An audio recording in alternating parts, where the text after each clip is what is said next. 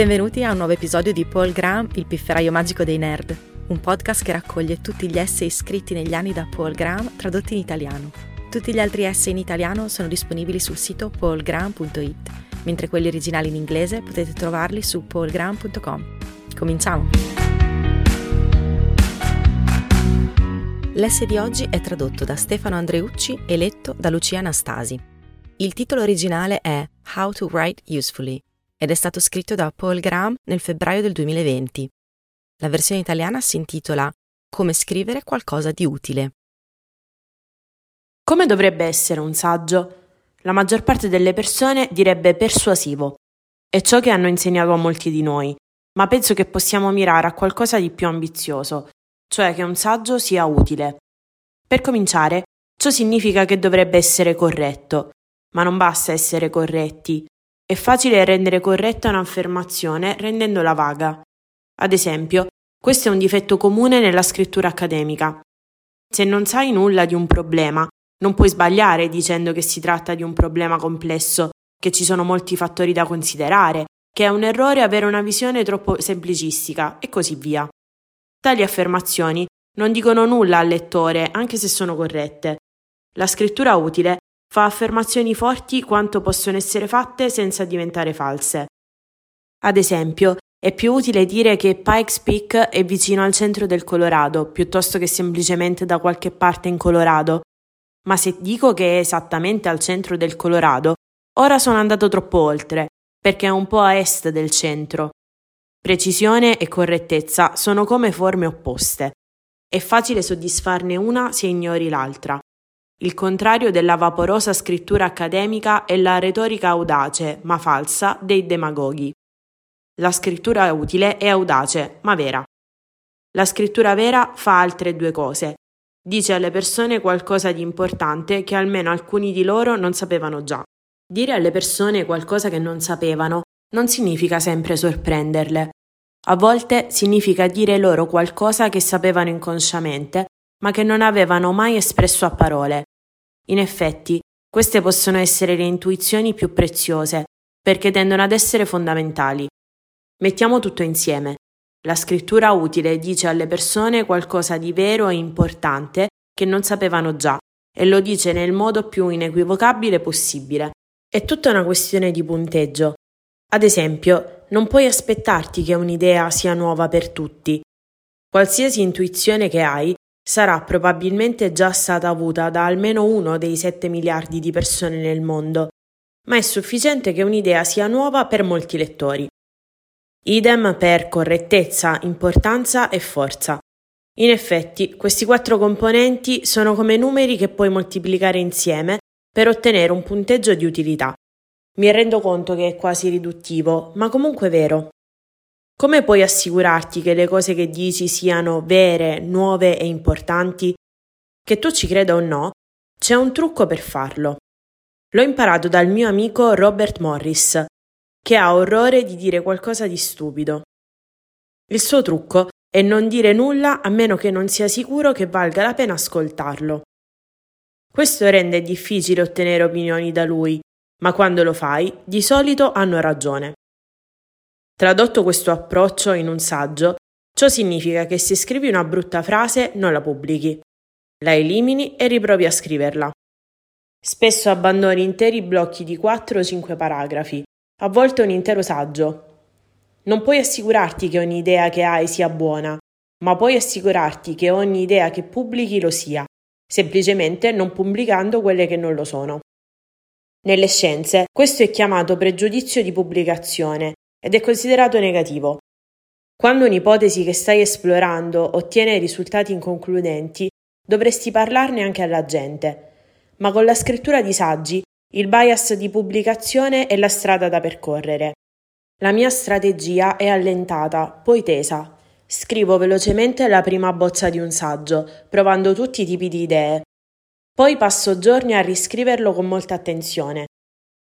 Non ho mai provato a contare quante volte ho corretto i saggi, ma sono sicuro che ci sono frasi che ho letto cento volte prima di pubblicare. Quando correggo un saggio, di solito ci sono passaggi che risaltano in modo fastidioso, a volte perché sono scritti in modo goffo, a volte perché non sono sicuro che siano veri. Il fastidio inizia inconscio, ma dopo la decima lettura o giù di lì, dico ogni volta che la leggo, uffa, quella parte. Diventano come rovi che ti afferrano per la manica mentre passi. Di solito non pubblico un saggio finché non saranno finiti tutti i rovi. A volte lascio passare una frase che sembra goffa, se non riesco a pensare a un modo per riformularla, ma non lascerò mai passare consapevolmente una frase che non sembra corretta. Non devi mai farlo. Se una frase non sembra corretta, tutto ciò che devi fare è chiedere perché non lo è e di solito hai la soluzione proprio lì nella tua testa. È qui che i saggisti hanno un vantaggio sui giornalisti. Non hai una scadenza. Puoi lavorare su un tema per tutto il tempo che ti serve per farlo bene. Non devi affatto pubblicare il saggio se non riesci a farlo bene. Gli errori sembrano perdere il coraggio di fronte a un nemico con risorse illimitate è proprio così che ci si sente. Quello che sta realmente accadendo è che hai aspettative diverse per te stesso. Sei come un genitore che dice a un bambino possiamo stare qui tutta la notte finché non mangi le verdure, tranne che anche tu sei il bambino. Non sto dicendo che non resterà nessun errore. Ad esempio, ho aggiunto la condizione C in uno dei miei saggi, A Way to Detect Bias, dopo che i lettori mi hanno sottolineato che l'avevo messa ma in pratica puoi trovarli quasi tutti. C'è anche un trucco per scrivere qualcosa di importante. È come il trucco che suggerisco ai giovani fondatori per avere idee per start-up. Fare qualcosa che vuoi tu stesso. Puoi pensare te stesso come il lettore. Il lettore non è completamente diverso da te, quindi se scrivi su argomenti che ti sembrano importanti, probabilmente sembreranno importanti anche a un numero significativo di lettori. L'importanza ha due fattori è il numero di persone per cui qualcosa conta moltiplicato per quanto conta per loro. Il che significa ovviamente che non è un rettangolo, ma una sorta di pettine irregolare, come una somma di Riemann. Il modo per creare qualcosa di nuovo è scrivere gli argomenti a cui hai pensato molto. Quindi puoi anche usare te stesso come test. Tutto ciò che noti che ti sorprende, a cui hai pensato molto, probabilmente sorprenderà anche un numero significativo di lettori. E qui, come per la correttezza e l'importanza, puoi usare la tecnica di Morris per assicurarti che lo farai. Se non impari nulla scrivendo un saggio, non pubblicarlo. Serve umiltà per misurare la novità, perché riconoscere la novità di un'idea significa riconoscere la tua precedente ignoranza. La fiducia e l'umiltà sono spesso viste come opposti, ma in questo caso, come in molti altri casi, la fiducia ti aiuta a essere umile. Se sai di essere un esperto di qualche argomento, puoi ammettere liberamente quando impari qualcosa che non sapevi, perché puoi essere sicuro che anche la maggior parte delle altre persone può non saperlo. La forza è la quarta componente della scrittura utile e deriva da due cose: pensare bene e usare abilmente gli avverbi e le espressioni usate per intensificare o attenuare il significato di una frase. Questi due fattori si controbilanciano a vicenda come l'acceleratore e la frizione in un'auto con cambio manuale. Mentre cerchi di affinare un'idea, l'attenui o la intensifichi di conseguenza. Puoi affermare qualcosa di cui sei sicuro senza alcun rafforzativo, come ho fatto io con le quattro componenti della scrittura utile. Se sei dubbioso su alcuni punti, puoi tenerli a debita distanza con i forse. Mentre stai perfezionando un'idea, stai spingendo nella direzione di un minore uso di espressioni che intensificano o attenuano. Ma raramente puoi portare queste espressioni a zero. A volte non vuoi nemmeno farlo. Ad esempio, se vuoi esprimere un concetto non centrale, non puoi perfezionarlo troppo, altrimenti diventerebbe troppo lungo. Alcuni dicono che questo tipo di espressioni indebolisce la scrittura. Ad esempio, non dovresti mai iniziare una frase in un testo con penso, perché se lo dici ovviamente lo pensi. Ed è vero che penso che X sia un'affermazione più debole della semplice X, che è esattamente il motivo per cui hai bisogno di penso. Ne hai bisogno per esprimere il tuo grado di certezza o incertezza. Ma queste espressioni non sono scalari, non sono solo errori sperimentali. Ci devono essere 50 cose che possono esprimere. Quanto ampiamente si applica qualcosa, come lo sai, quanto sei felice sia così, anche come potrebbe essere falsificato. Non cercherò di esplorare la struttura di queste espressioni ora. Probabilmente è più complesso dell'intero argomento della scrittura utile. Invece ti darò solo un consiglio pratico. Non sottovalutare l'uso di avverbi ed espressioni che intensificano o indeboliscono il significato di una frase. È un'abilità importante a sé stante, non solo una sorta di tassa che devi pagare per evitare di dire cose false. Quindi impara e usa la gamma completa. Non vale la metà di una buona idea, ma fa parte dell'avere una buona idea. C'è un'altra qualità a cui ambiscono i saggi, dire le cose nel modo più semplice possibile ma non credo che questo aspetto contribuisca alla sua utilità. È più una questione di attenzione per il lettore ed è un aiuto pratico per scrivere nel modo giusto. Un errore è più evidente se è espresso in un linguaggio semplice. Ma ammetto che il motivo principale per cui scrivo semplicemente non è per il bene del lettore, ma perché mi dà fastidio usare più parole o delle parole più elaborate del necessario. È poco elegante, come un codice di programmazione troppo lungo. Realizzo opere di scrittura forbite per alcune persone, ma a meno che tu non sia sicuro di essere uno di loro, il miglior consiglio è di scrivere nel modo più semplice possibile. Credo che la formula che ti ho dato, importanza più novità, più correttezza, più forza, sia la ricetta per un buon saggio, ma devo avvertirti che è anche una ricetta per far arrabbiare la gente. La radice del problema è la novità.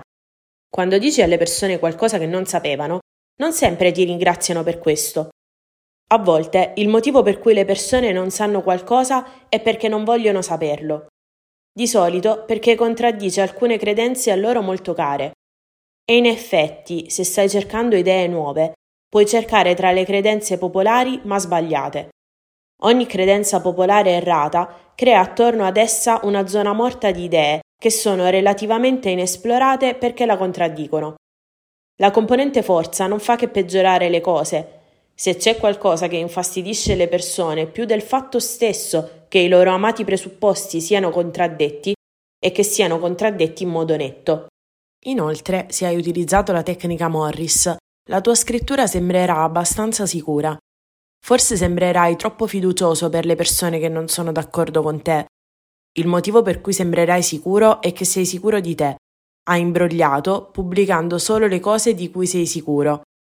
Alle persone che cercano di non essere d'accordo con te, sembrerà che tu non ammetta mai di esserti sbagliato.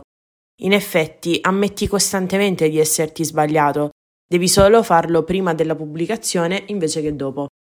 E se la tua scrittura è il più semplice possibile, ciò non fa che peggiorare le cose. La brevità è l'addizione del comando. Se guardi qualcuno che fornisce notizie indesiderate da una posizione di inferiorità, noterai che tende a usare molte parole per ammorbidire il colpo, considerando che essere breve con qualcuno è più o meno essere scortese con lui. A volte può funzionare esprimere deliberatamente le affermazioni in modo più debole di quanto intendi. Ad esempio, mettere forse davanti a qualcosa di cui sei veramente sicuro, ma noterai che quando gli scrittori lo fanno di solito lo fanno in modo ironico. Non mi piace farlo troppo. È scadente adottare un tono ironico per un intero saggio. Penso che dobbiamo solo affrontare il fatto che eleganza e franchezza sono due facce della stessa medaglia. Potresti pensare che se lavori abbastanza duramente da assicurarti che un saggio sia corretto, sarai invulnerabile agli attacchi. Un po' è vero, sarai invulnerabile ad attacchi validi, ma in pratica è una piccola consolazione. In effetti, la componente di forza della scrittura utile ti renderà particolarmente vulnerabile a false dichiarazioni. Se hai affermato un'idea con la massima forza possibile senza renderla falsa, tutto ciò che chiunque deve fare è esagerare leggermente ciò che hai detto per farlo diventare falso. La maggior parte delle volte non lo fanno nemmeno deliberatamente. Una delle cose più sorprendenti che scoprirai se inizi a scrivere saggi è che le persone che non sono d'accordo con te raramente sono in disaccordo con ciò che hai effettivamente scritto. Al contrario, si inventano qualcosa che hai detto e non sono d'accordo con questo. Per quel che vale, la contromossa è chiedere a qualcuno che lo fa di citare una frase o un passaggio specifico che tu hai scritto che loro ritengono falso e spiegare perché. Dico per quello che vale perché non lo faranno mai. Quindi, anche se potrebbe sembrare un modo per proseguire una discussione interrotta, la verità è che non succederà mai. Dovresti prevenire esplicitamente probabili interpretazioni errate? Sì, se sono interpretazioni errate che una persona ragionevolmente intelligente e ben intenzionata potrebbe fare. In effetti, a volte è meglio dire qualcosa di leggermente fuorviante e poi aggiungere la correzione, piuttosto che cercare di avere un'idea giusta in un colpo solo. Ciò può essere più efficiente e può anche modellare il modo in cui un'idea viene scoperta. Ma non penso che dovresti prevenire esplicitamente interpretazioni errate intenzionali nel corpo di un saggio. Un saggio è un luogo per incontrare lettori onesti, non vuoi rovinare la tua casa mettendo le sbarre alle finestre per proteggerti dai disonesti. Il luogo per proteggersi da interpretazioni errate intenzionali è nelle note finali. Ma non pensare di poterli prevedere tutti. Le persone sono tanto ingegnose nel travisarti quando dici qualcosa che non vogliono sentire, quanto nello scogitare delle spiegazioni razionali per le cose che vogliono fare, ma sanno che non dovrebbero farle. Ho il sospetto che si tratti della stessa abilità. Come nella maggior parte delle altre cose, il modo per migliorare nello scrivere saggi è esercitarsi. Ma come si inizia? Ora che abbiamo esaminato la scrittura della scrittura utile, possiamo riformulare la domanda in modo più preciso. Quale vincolo rilassi all'inizio? La risposta è la prima componente dell'importanza, il numero di persone che si preoccupano di ciò che scrivi. Se restringi sufficientemente l'argomento, probabilmente puoi trovare qualcosa di cui sei un esperto. Scrivilo per cominciare. Se hai solo 10 lettori a cui importa, va bene, li stai aiutando e stai scrivendo. Successivamente puoi espandere l'ampiezza degli argomenti di cui scrivi. L'altro vincolo che puoi rilassare è un po' sorprendente, la pubblicazione. Scrivere saggi non deve significare pubblicarli, Può sembrare strano ora che la tendenza è quella di pubblicare ogni pensiero casuale, ma per me ha funzionato. Ho scritto quello che equivaleva a dei saggi su dei quaderni per circa 15 anni. Non ho mai pubblicato niente e non mi sarei mai aspettato di farlo. Li ho scritti per capire meglio le cose, ma quando è arrivato il web ho fatto molta pratica. Per inciso, Steve Wozniak ha fatto la stessa cosa. Al liceo progettava computer su carta per divertimento. Non poteva costruirli perché non poteva permettersi componenti. Ma quando Intel ha lanciato le DRAM 4K nel 1975 era pronto. Ma quanti saggi ci sono rimasti da scrivere? La risposta a questa domanda è probabilmente la cosa più eccitante che ho imparato sulla scrittura di saggi. Quasi tutti devono scrivere. Sebbene il saggio sia una vecchia forma, non è stato coltivato assiduamente. Nell'era della stampa la pubblicazione era costosa e non c'era abbastanza richiesta di saggi per pubblicarne così tanti. Potresti pubblicare saggi se fossi già famoso per aver scritto qualcos'altro, come i romanzi. Oppure potresti scrivere recensioni di libri per esprimere le tue idee. Ma non è mai esistito un percorso per diventare un saggista, il che significava che venivano scritti pochi saggi e quelli che lo facevano tendevano a scrivere solo di pochi argomenti. Ora, grazie a Internet, esiste un percorso. Chiunque può pubblicare saggi online. Inizi nell'oscurità forse, ma almeno puoi iniziare. Non hai bisogno del permesso di nessuno. A volte capita che un'area della conoscenza rimanga in silenzio per anni, finché qualche cambiamento la fa esplodere. La crittografia ha fatto questo alla teoria dei numeri. Internet lo sta facendo per i saggi. La cosa eccitante non è che ci sia ancora molto da scrivere, ma che ci sia ancora molto da scoprire. C'è un certo tipo di idea che è meglio scoprire scrivendo saggi. Se la maggior parte dei saggi è ancora non scritta, la maggior parte di tali idee è ancora da scoprire. Grazie per aver ascoltato questa puntata di Paul Graham, il pifferaio magico dei nerd. Trovate tutti gli articoli di Paul Graham tradotti in italiano su paulgraham.it e gli originali in inglese su paulgraham.com. Alla prossima!